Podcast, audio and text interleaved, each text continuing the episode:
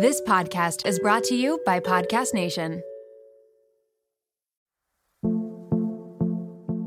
They're basically just giving advice that anyone with a diet sheet and a CGM could figure out for themselves. But that doesn't sound sexy, does it? It, it sounds sexy when you say, oh, we're measuring the micro- microbiome, it's personalized, we can predict what your glucose is going to be. It's like, yeah, of course you can, because you're you're predicting that a high protein, low carb diet lowers glucose, and there's data showing that it does.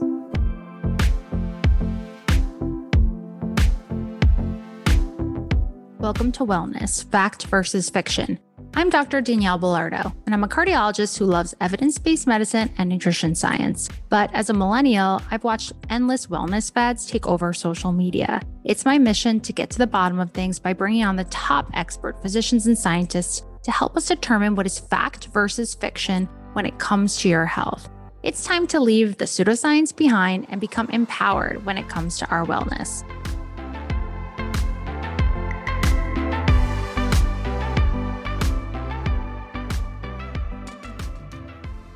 Hi, everyone. I am so excited to be back on Wellness Fact versus Fiction with one of my favorite people on earth, my good friend and brilliant nutrition scientist, Dr. Nicola Guess. Dr. Nicola Guess is a dietitian from London. She's an RD PhD. She currently leads the management of National Type 2 Diabetes Remission Program at the University of Oxford.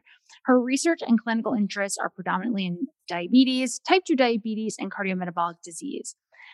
Dr. Guess is one of my very good friends. She, if you follow her on social media, you know she's a bit of a no nonsense, no bullshit all things evidence based uh, dietetics. And she is just an incredible science communicator. She's well known for her tutorials that include some hilarious GIFs incorporated in. Um, and I'm so thankful to have her as my friend and colleague. So, welcome, Dr. Guess. Thank you, Dr. Belardo. Nice to chat with you. Nice to chat with you, my friend. So, today, uh, for everyone listening, we are going to just dive straight in. We're talking about a hot topic that you have seen all over Instagram. You have seen all over social media. You've seen it probably everywhere humanly possible. And that's this thing called personalized nutrition. There's so many different companies claiming to have a personalized nutrition program. They are variable from, you know, whether it's an app or whether it's an individual biomarker or gut microbiome. There's so many out there. So we want to get down to the fact versus fiction when it comes to personalized nutrition. So, Dr. Guess, first and foremost, can you just give everyone a little bit of background about you and your research interests? And then we'll dive into this hot topic. Sure. Uh, so you covered, I think, the, the key parts of it in your intro. So I have wonderfully combined a research and clinical career almost serendipitously for the last 10 years, kind of unintentionally. Like I like doing clinical work and I like doing research. And what I've really found is the two are so complementary because my patients teach me a ton. And actually, a lot of my research studies that I'm now doing have come from things that my patients have taught me and what's needed. But at the same time, knowing the research and really specializing in the research, so I know the scientific literature really well, enables me to be a really good clinical dietitian in my specialist area because I understand a lot about what food and nutrients does to the underlying pathophysiology of type 2 so i can do what i would call because I, I, think we're going to come into this i can do personal personalized nutrition.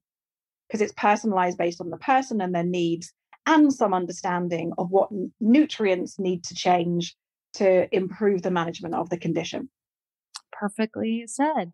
So then getting right into it, then let's start with what is personalized nutrition? Because uh, if you Google it, there's information about personalized nutrition ranging from the NIH all the way to various apps and various programs you can pay for that are all over the place worldwide that claim to target nutrition for your specific, whether it's genetics or gut microbiome, et cetera. So give everyone an intro into even what personalized nutrition is. I mean, so there's no definition. So some parts of personalized nutrition are legitimate. So, for example, what a clinical dietitian would do in a one-to-one consultation is personalized nutrition. You don't give them a diet sheet and say have five fruit and veg a day. Uh, you know, cut red meat twice a week. You would give them advice based on their personal needs. That's personalized nutrition. That's fine. Other aspects of personalized nutrition can be apps which use data available based on what a person is currently eating to give them very specific advice to direct them towards a healthier diet. And that's app based personalized nutrition. And again, I think there's some data behind that and it's legitimate. What I have the biggest problem with is the personalized nutrition that claims that our biology is so different and that we respond differently to the same foods. And on that basis, we need to have very specific diets. And there is a lot of biological plausibility that people do respond differently to foods and people do respond differently to nutrients. But the question always has to be does it matter clinically? And so this is where evidence comes in, right? Like, let's say, for example, any company claiming that people who have a certain gut microbiome, like we'll get into that because what does that even mean? If people are claiming you have this kind of or an excess of this bacteria or not enough of this bacteria in your gut, you therefore need to have more or less sauerkraut. And that's going to influence your cardiovascular risk. You'd want some evidence behind that, wouldn't you? You'd need a clinical trial. So, this is the kind of stuff that I'm talking about with personalized nutrition, where it's claiming to be based like on biomarkers, on a metabot, you know, metabolome, microbiome, and it's all this sexy sciencey language that I think isn't backed up by the evidence, and therefore this scientific vocabulary is used to trick the consumer into thinking, "Oh man, this sounds legit. This sounds like real science. Let me pay 200 pounds or dollars for this particular product." That is such a great point. One of the greatest points uh, that we, we reiterate lots on this podcast is that pseudoscience is, you know, very confusing because it sounds very sciency. That's the thing about it is that, you know, it doesn't sound like something that uh, is misinformation. It doesn't sound like something that is made up. It literally sounds super sciency. And oftentimes, a lot of these companies are backed by even well known scientists. Yeah. And unfortunately, as you and I both know, that there's a wide variety. It doesn't matter if you're at Harvard or Stanford or anywhere. Um, there's a wide variety of scientists or physicians who will sell out and will uh, will hawk products or programs that are not based in the scientific evidence and and unfortunately because of authority bias um, we often believe and fall into it because of where they're a professor at or what the research they've done. Um, and so I definitely think that's really hard for listeners to kind of, you know, sort out, which is a lot why we discuss guidelines on the podcast being the, uh, at least in the United States with regards to um, our guidelines or medical guidelines, make recommendations based on, you know, grading and strict criteria of evidence.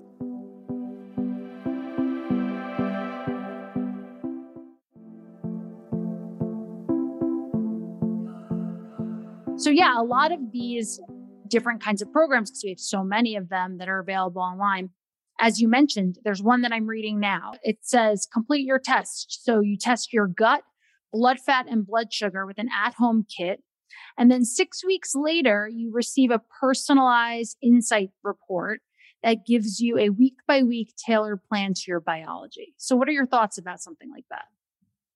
I mean, I don't know the particular website you're looking at, but I've seen a couple of websites, and you're exactly right when you say they have this veneer of respectability and legitimacy because they have the Harvard image stamped all over the web page. They have all of the big schools they're working with, but they also have research papers. And the most people won't read or, or maybe have the skills to read a research paper. They'll just say, oh, it's been published in a peer reviewed scientific journal and they'll just think it's legitimate. I, I, I've looked at the data available for those kind of claims. In other words, we can tell by your microbiome and by your glucose um, responses what kind of foods you should be eating or eating. And basically, when you look at what they're advising, it's basically a reduced carbohydrate, high protein diet. So there's a paper by Zeevi et al. This is one of the ones I tweeted about. And they claim to have an algorithm that can tell you what specific foods you should eat based on your unique biology. So this is, was done by an Israeli group. So one of the first papers was published in Cell, like super legitimate, high impact um, journal. And they actually had a, a, nice study design initially, and I think they did a good job in the methodology, but I just think they've over-egged their conclusions. So basically, what they did, they wanted to understand differences and responses to the same food. So they took 800 people, they gave them, uh, I think it was bread, and they gave it twice to each person.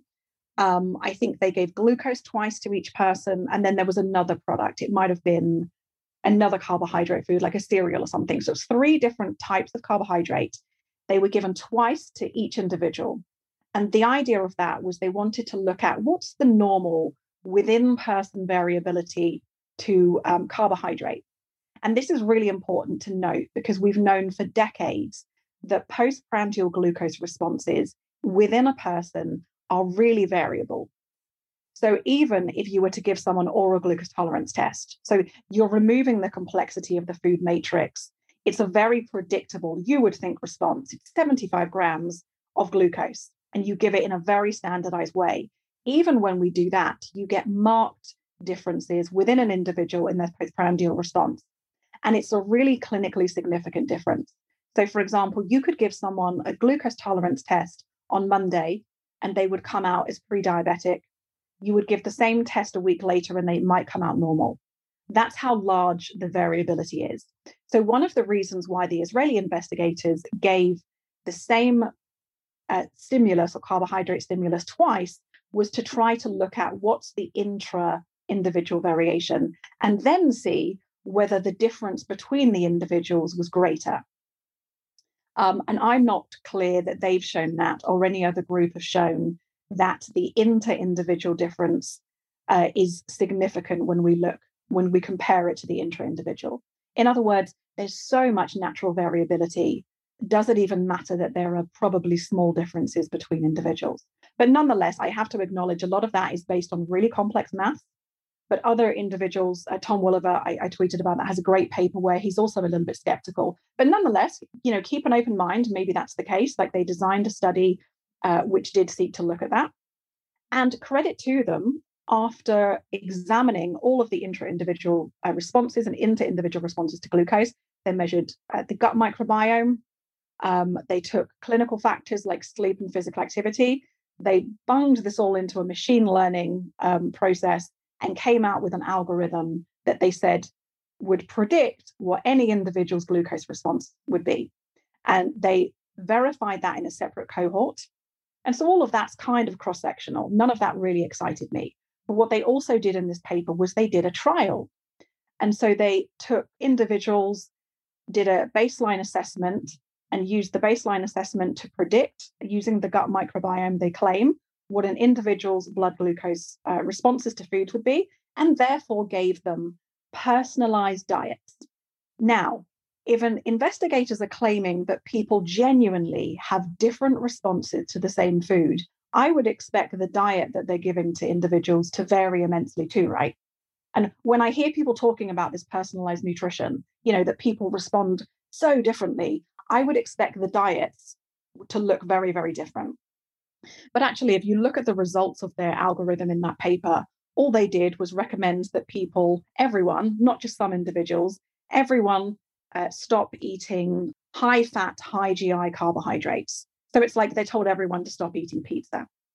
Um, and they told everyone, not just some people, but everyone, to consume intact grains or high protein foods. And what we know from, from lots of data is that, particularly in people with type 2 diabetes, but even in normal individuals or non diabetic individuals, more protein and less carbohydrate lowers glucose. So that's basically what they did. There was no personalization. They told everyone to have more protein and told everyone to have less carbohydrate. To me, that's not personalization. I think all that they've done is their postprandial glucose measurements have shown them what we've known for decades. And I don't understand why they're ascribing this to the microbiome. I, I don't think the microbiome added any predictive value in their model whatsoever. They're basically just giving advice that anyone with a diet sheet and a CGM could figure out for themselves. But that doesn't sound sexy, does it? It, it sounds sexy when you say, oh, we're measuring the micro- microbiome, it's personalized. we can predict what your glucose is going to be. It's like, yeah, of course you can, because you're you're predicting that a high protein, low carb diet lowers glucose, and there's data showing that it does. And, actually, in their second paper, I think it was published in Diabetes Care, they show the predicted diet, this personalized diet, and it was about 20% of calories from carbohydrate and 25% of calories from protein. And that's pretty close to what clinical crossover studies have found lowers glucose. So it's it's not personalized. Whenever you hear these people talk about it, you think, oh, well, this means that person can have new potatoes with no impact on the blood glucose, whereas this person can have pizza because they've got a different microbiome. It's not individualized in the way that they're selling. It's just they're using CGM data and pretending that it's all this kind of fancy machine learning and algorithms to give them advice that I could give them on a diet sheet.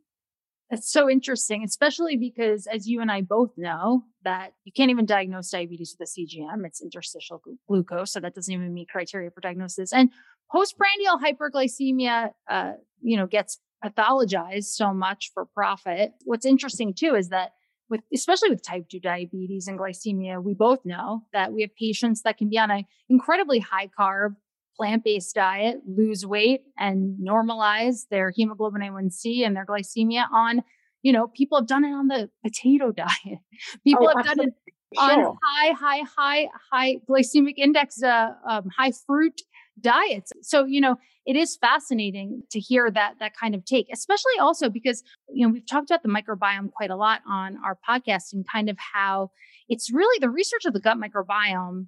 And let me know your thoughts, but it appears to be really in its infancy, although it's super interesting and, and could lead to a lot of really fascinating data. And I certainly recommend, you know, that we continue researching it.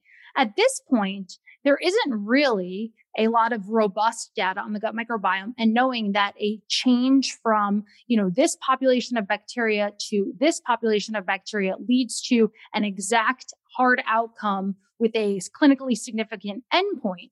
So what's wild to me is that even though we don't have robust gut microbiome data at this time to know what clinically relevant and significant endpoints there are, it's fascinating that there's of course already companies selling home gut microbiome tests. I, I, couldn't agree more. I mean, at best, I mean, it's super complex. How do you even super say, complex. even if you were to to design a clinical trial, pre-specify a primary outcome, and say we're looking for changes in the microbiome? What does that even mean? That you get greater enrichment of one type of bacteria or not? It could mean literally, literally infinitesimal things. And so it's so vague. It's it's again, it's easy to fudge a statement by saying, oh, we saw an increase in this kind of bacteria and a decrease, and that's associated with good health. But I don't, I, I don't think anyone has a clue really what it means. But if you look, I mean, this is a quote taken from a website selling a, a product for type 2 diabetes. It says people need personalized dietary recommendations based on a number of things, including the microbiome, to effectively manage glucose control.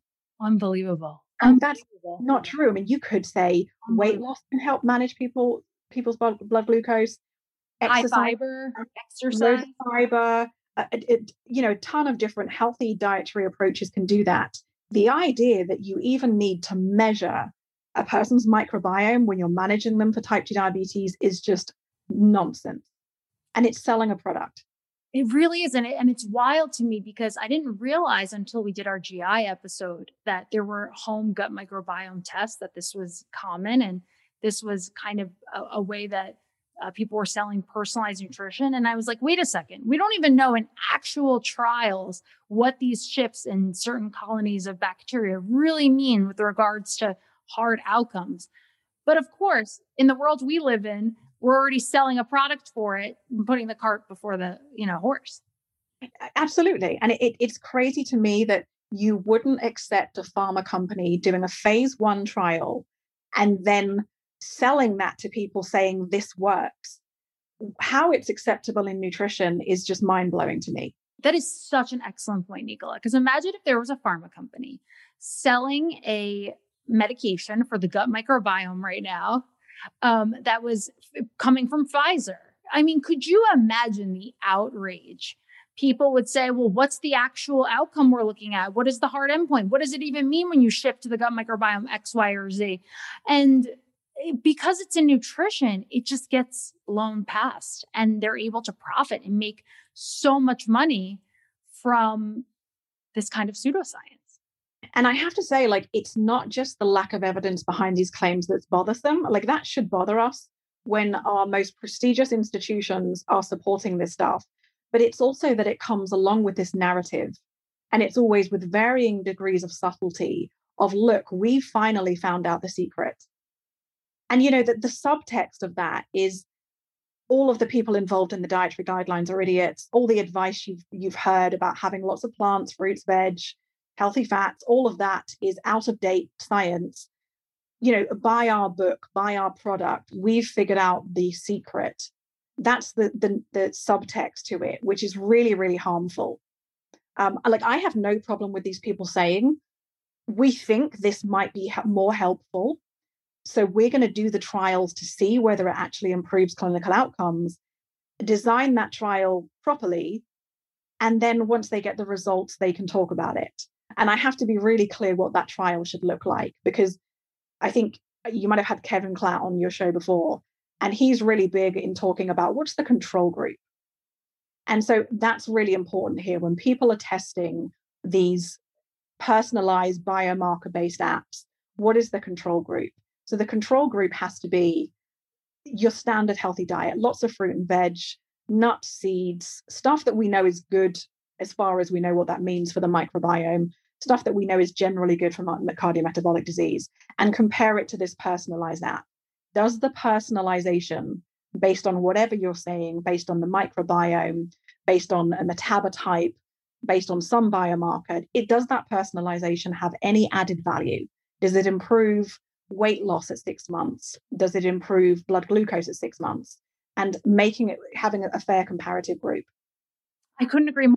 And then adding to that too, also is the control group. If this was actually to be appropriately studied, um, adding to the control group, you know, the control group that's recommended to have a healthy diet, et cetera, you would have to standardize it and make sure that they were actually doing the exact same home tests, home biomarker tests, et cetera, because things that we think of too, right? Things like just, hey, um, having your blood glucose monitored, or even just downloading the app we don't know how much these non actually dietary things may be impacting someone's behavior.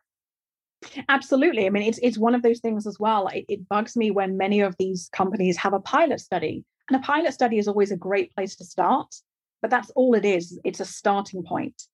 You shouldn't be selling anything and using wordings that these the wordings these companies are using based on a pilot study, because of course, if you intervene in any way, shape, or form with a person's life, they change their behavior. This is the Hawthorne effect. We've known this forever. So you have these statements like, oh, we had 150 people in a pilot study. We found significant reductions in hunger. We found significant increases in energy levels. I mean, what does all this even mean? You were paying people attention. They change their behavior, they change the way they feel, they report different things. You have to have a control group and none of these none of these companies have performed this study yet. And you're absolutely right. The control group has to be matched for intensity so that everything an individual's doing in the control group matches what's happening in the intervention.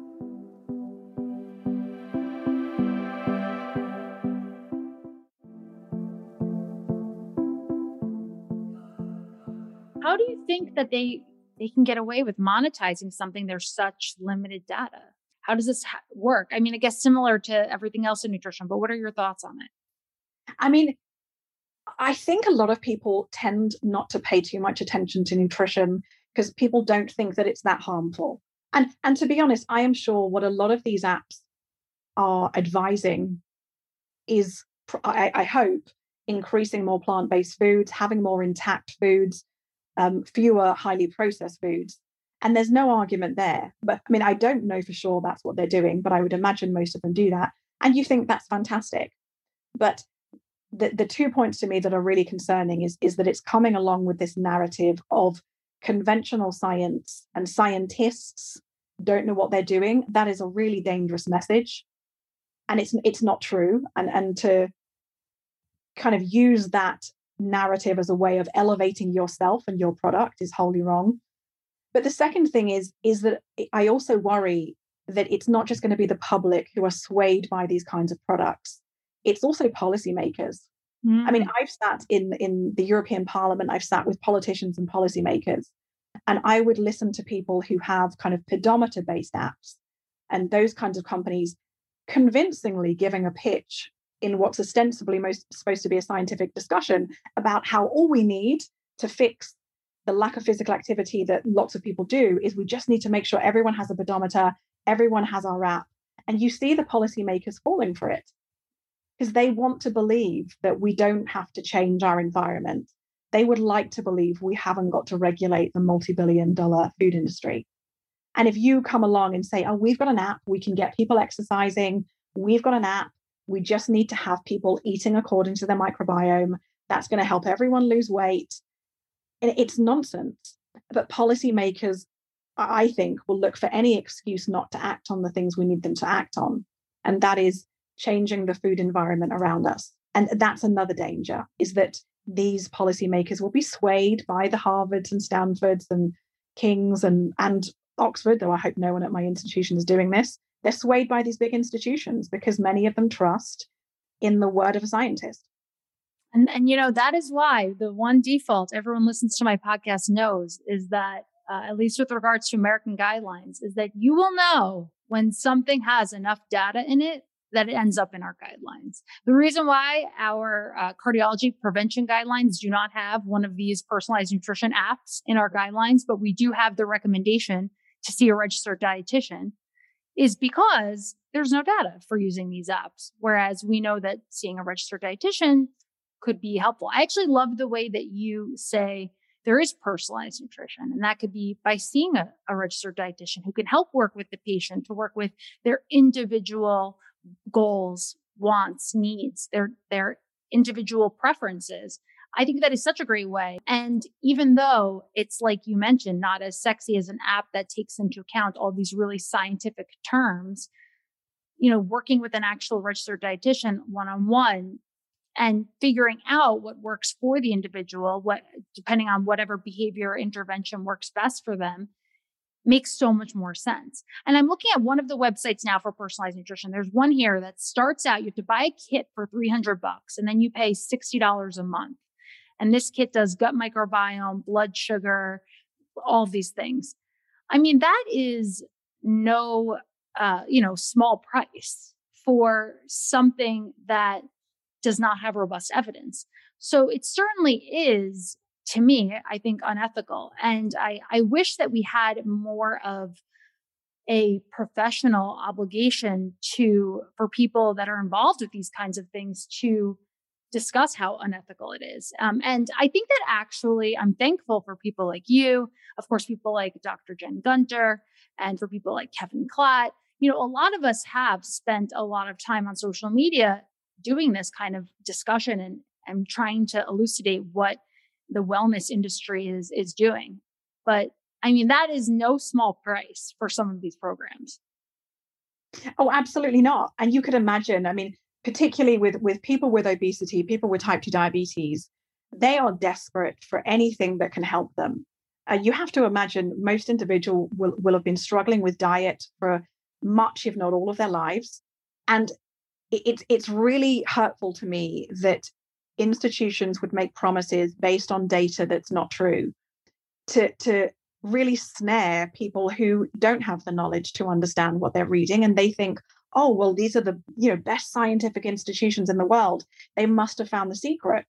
And so when i i did my phd at imperial and we had a laboratory that was working on obesity medications. Actually they did a lot of, of work on the kind of the glp-1 agonists on pyy and a lot of the gut hormones they were doing really legitimate research.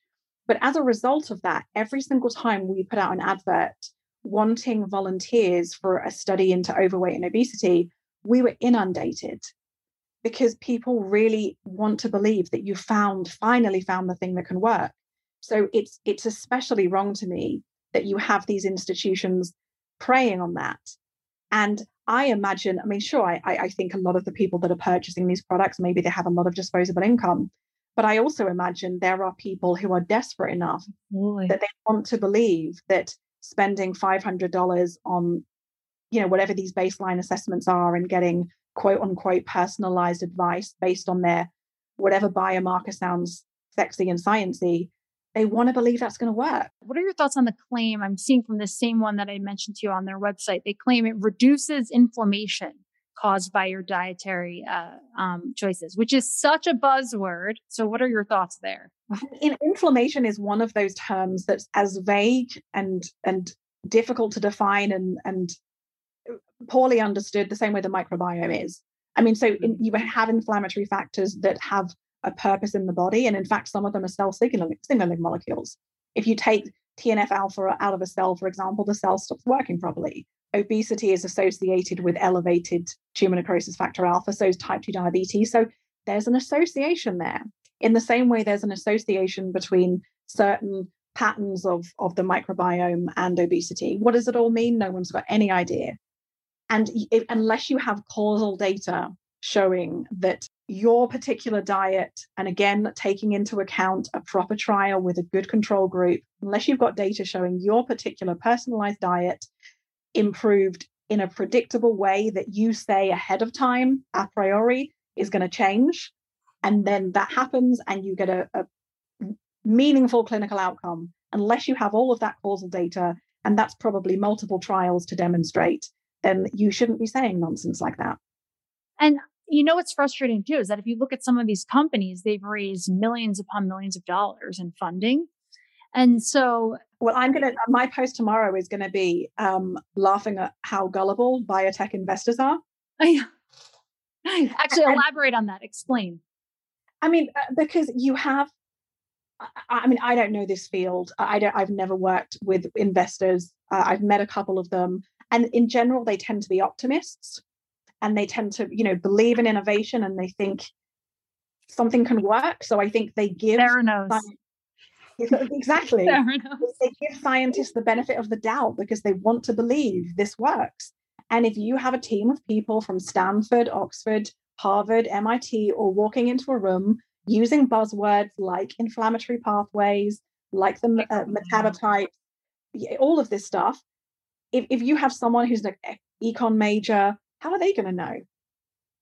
And so, so they buy into this. And I've got to say, like a couple of the papers from the Israeli group, when I read the abstract, I was kind of intrigued. And like all things, until you take the time to, to read properly through all the supplementary data and really see what they did and what their algorithm advised people to do, unless you really go through all of that and have the time to do that, you could also be fooled. And I very much doubt any one of these investors has the time to shift time or the skills to shift through all of these papers and figure out what they did and is it legitimate. And I, I think that's really sad because I think we need investors to invest in things like the Moderna vaccine, for example, that actually works. Great point. And yeah, the, the, the, frustrating thing is you can look up, you know, some of these companies with these personalized nutrition programs, they've raised millions and millions of, do- of dollars. And they could do the ethical thing, which is a well controlled, robust, uh, randomized controlled trial with actual, actually clinically significant endpoints that they're looking at, but they're not. And so it's unfortunate because it becomes a factor of, of just profit over patients you know and i think the one of the things that the scientific community should be doing is pushing these companies towards generating trial data but then you have this point and it's it's like what happened with the t word that we won't mention is they hid and they hid and they hid. And they asked for more and more money until they couldn't hide anymore that their blood testing equipment was complete rubbish you know what i mean? Yeah yeah. I mean i said the t word. Yeah yeah yeah. And and and that's what I can see happening to these companies because, yeah. like I said, I don't think I, I have read through the the studies by the Israeli group, and I I I don't think they their algorithm and their model of care, let's call it, is doing what they think it's doing. Right. I, I think that, they think it's all this sexy microbiome stuff, and like I said, it's you're not giving people very dis- distinct, disparate diets. You're giving them all the same diet because it's based on the glycemic factors. And that's one thing. I mean, let's say, okay, sure, your algorithm, it might be really expensive you don't need to do the microbiome, but at least it's shifting people towards a diet that can lower their blood glucose. But like you said before, there's a glucose centric approach in this type of model. If it's just based on the CGM, that's why you need trials because you do want to look at other risk cardiovascular risk factors and vascular function and blood pressure and all of those things. So even when people are trying to do the studies, you've really got to be convinced by the long term data on genuine health outcomes, not just what a blood glucose is doing. Absolutely. And that's why, that's why I sound like a broken record, but we always say that the your foolproof way to know if something is nonsense or not is to check guidelines because we have an entire episode with Dr. Martha Gulati, who is president of the American Society of Preventive Cardiology, who is just chair of the ACC AHA uh, chest pain guidelines. And she describes the entire guideline process for everyone um, listening and the extensive peer review it goes through in the US. And so something like this, like one of these programs, if someone brought this into our guidelines, we get laughed at, you know, it would just be immediately shoved aside. There's just not enough data. When you're actually systematically grading scientific evidence to be as a health recommendation in a guideline, it gets graded in a systematic way to evaluate the level of evidence and how robust it is. And something like this would get tossed aside. But the sad part is is that that they can still sell it as if it does have this robust backing and and things like that. And so it, it's just it's fascinating. And these programs are multiplying. Like you really do. You google personalized nutrition and they are everywhere. But at some point people are going to realize the emperor's got no clothes. Ah! Right? Yes. i mean i know a couple of these companies are doing trials and you look, I'll be the you can have me you can have me back on if one of those trials shows Absolutely. actually helps, and I'll turn around and I'll say, right, there's evidence for it. Right, make, make those claims, right? That would be that would be fantastic if if uh, one of these companies did that. But right now, they shouldn't be making these claims. And like I said, there's going to come a, a point, and I don't think those trials are going to show what the companies think they're going to show because I don't think they're going to work based on all of the data so far. And then w- the money's going to run out, surely. Once a study's been published and there's a null uh, finding, how do you then go to a bunch of investors and say, please give us another 20 million because we performed basically as, as well as the traditional American or sorry, Mediterranean diet, for example. Yep. Theranos. I mean, it's literally, it, you're right. It, it is the same. And, and I do think that I hope with the pub, like the publicity that came around the Theranos scandal. I do think that there may be some more caution with biotech stuff, given how, you know, explosive that entire scandal was. But yeah, I think you're right. In nutrition, it's one of those things that people figure, oh, it's it's harmless enough. But in reality, you know, whether it's a financial um, harm that someone incurs, a cost that is uh, you know that they think that these claims are true and they make a financial investment or whether it is actually shifting their diet to something that could be maybe not ideal for them or, you know, whatever it may be. That's why we always say that anecdotes are hypothesis generating, but in order to make a recommendation for everyone, it should be something that has really robust data that shows that there are more benefits than risks. And it clearly doesn't stop people from selling it. What do you think your tips are for anyone listening who's kind of, you know, they're listening and they're like, damn it, I just paid for one of these programs. And, you know, I, or, or someone who's thinking about it. And what would be your advice for them to kind of sort out what all of this means? I mean, you know, I have to say my, my first thought would be if you can send the device back and get a refund. I agree. Go for it and, and spend the money on a gym membership or, you know, fresh dietitian fresh food delivery, something like that. Um, that would be my advice. In terms of, I mean, this is the thing that I think is really, really hard for people to navigate, and it's why I I'm maybe some people would say aggressive on social media about it because I always think about people like my mum and dad who are intelligent people but they're not trained, and I think how would they perceive this kind of stuff? And I don't think that I don't think anymore there is an easy way to indicate to people whether something is legitimate or not. Because how on earth could you, if something has Harvard or Stanford on it, if something is backed up by peer reviewed scientific studies, and the public know that now. They know that peer review is important. They have an idea of what that is. If you have those two factors combined, it gives this veneer of legitimacy. How would you, as an individual, know how to question that? Guidelines. Um, That's the only way. That's the only backing way you can you can you can go through is go look at. That's what I always say. Go check the guidelines. If it's not in the guidelines for the U.S. guidelines for whether it's cardiovascular disease, hypertension, lipids, or diabetes, then move on. You know, I, I would say that's true and i would say that that is that is the the red line that you're talking about right but i still think there's always things that are new and sometimes they can take a long time to you know be implemented. So for example at oxford we're doing a five year study looking at try to, trying to implement choice and systematic choice within the nhs to get remission of type 2 now it's a five year long evaluation probably another year after that till we get results. So we might find halfway through that the data is looking promising. And as long as you're explaining to people that we don't have the full evaluation yet, but this is what we think is happening, we think we're moving in the right direction, I think that's okay. Similarly, for example, you won't find in diabetes guidelines or nutritional guidelines for diabetes this idea that a high protein, low carb diet can improve blood glucose. Because most of the studies are shorter, and they've had to be because they are well controlled. So, in general, like the long term one year studies are fairly loose. We don't know what people are eating really.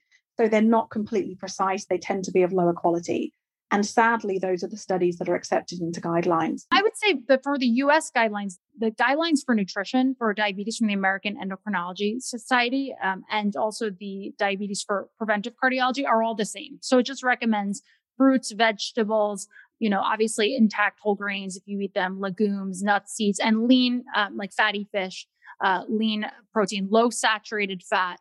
So I would say in the US at least, it's very consistent with the evidence that we have. So recommending for a for a healthy dietary pattern, which don't specify whether you have to do low carb or high carb, which I think you and I both agree with that it it can yeah. be it can be a variety. You can have a healthy diet of any macronutrient, you know, profile. Oh, for sure. And there are definitely lots of ways of, of managing it. But I guess what I'm saying is, as long as you are giving people advice with the right language, and so j- just going back to the high protein, low carb thing, I understand why that's not in guidelines. There hasn't been the definitive trial yet. Um, and that's the way guidelines do work. And until there is good evidence for something, it generally doesn't appear in there. Totally. And sadly, we haven't done a great job at doing the kind of trials that would provide that definitive evidence. So I, I do agree with you. I think I'm a little happier outside of guidelines working in my own clinical practice because I feel like I know the literature really well. But for anyone, you're absolutely right. Anyone at home who's thinking, oh, is, is this a thing? Should I be having like the cauliflower only diet or should I be following some crazy program? if it's not in the guidelines, yeah, that, that's a good place to indicate maybe Red some yeah. yeah. Totally, totally. I mean, because the further people go from the guidelines, the more we have, you know, people saying, well, all fruit's going to kill you. Or we have, we have vegans saying fatty fish is bad for you, which we know is not true. And then we have the carnivores saying, you know, that uh, raspberries are bad for you. So it's just, right. it's all right. over the place. And so, yeah, with these, and even with these programs, it does appear that a lot of the personalized nutrition programs that the recommendations, like you mentioned, even just from me Googling them, are generally healthful dietary, uh, you know, advice, eating more fruits, vegetables, plant foods, which seems generally benign and probably a, a benefit. But you you think about the claims made and like you you mentioned, they they're really just putting a bit more ahead of where the science actually is. Yeah, and then I would say I would say with some of those statements, and you've read some of them out of, off the websites yeah. in this discussion. Some of them are 20 years ahead of where the yeah. And you know even claiming to retrain your biology like what does that mean? And again like i think about my mom and dad and if it was some very fancy doctor saying that on tv i think they'd be interested. Absolutely. Absolutely well, thank you so much for breaking this down because this is certainly a very popular topic. Is there anything else you wanted to add in about personalized nutrition before we before we go? So, so I had a couple of people actually, uh, quite a few people DMing me after I did my trashing personalized nutrition. It was amazing. Your tutorial, by the way, was fantastic. And so, so I'm, I'm going to talk about it more on my Twitter this week to clarify things. But there are companies doing really good things. And I mentioned this at the very beginning. Where I think there is real utility and promise for tech is using big data to give people personalized behavioral recommendations. So, because if you have data on some, all of their habits, even historical habits, if you have that, what they're currently eating, if you want to shift that person towards a different macro composition of the diet, for example, you could do that in a much more personalized way when you have data on them. And that's, I think, a really going to be a really useful application of tech. Because if you imagine if you were running like the National Diabetes Prevention Program in the UK, and it's, it's running groups, imagine the time it takes to go around to every single person in the room to instruct them on having, let's say, five portions of fruit or veg a day based on their current intake and their taste. You would have to go around to every individual person, figure out what they liked, figure out what they're currently eating to meet their recommendation. Whereas you can scale that up really easily using tech because the the it won't need an individual or late or you know personal labor to give a specific instruction to an individual. It's all automated. And so that automation based on big data, um, driving behavioral change is going to be really useful. And that's where I think tech is going to have a really big place, you know, a place to, to uh, improve the health of the population. I think that's promising. It's just, and this is me being skeptical, I think lots of companies are realizing how crowded this space is and they want to stand apart. And that's where you get this sexy stuff of, oh, we figured it out. Uh, we'll check this biomarker and we'll tell you whether or not strawberries are a food you should eat or not. Absolutely. Well, well said. Well, thank you so much for this deep dive. And please tell everyone where they can find you on social media so that way they can look and see and and gaze and do totally absorb all of your phenomenal tutorials, especially your GIF game is strong. Okay. so tell them where they can find you. Uh, I am on Twitter and Instagram as Dr. underscore underscore guess. Amazing. Well, thank you so much, Nicola. And we'll have you on again soon to talk about your specific research, which is phenomenal. Thank you, Danielle. Thanks for listening to this week's episode. I would love to keep bringing you all the latest health and wellness information and misinformation to debunk. So please do me a quick favor and leave a five star rating, review, and share with a friend. Make sure to leave a comment about which wellness fad you'd like debunked next, and I'll get to the bottom of it. Follow me on Instagram at Danielle Belardo MD and our podcast page at Wellness Fact versus Fiction, and be sure to tune in next week.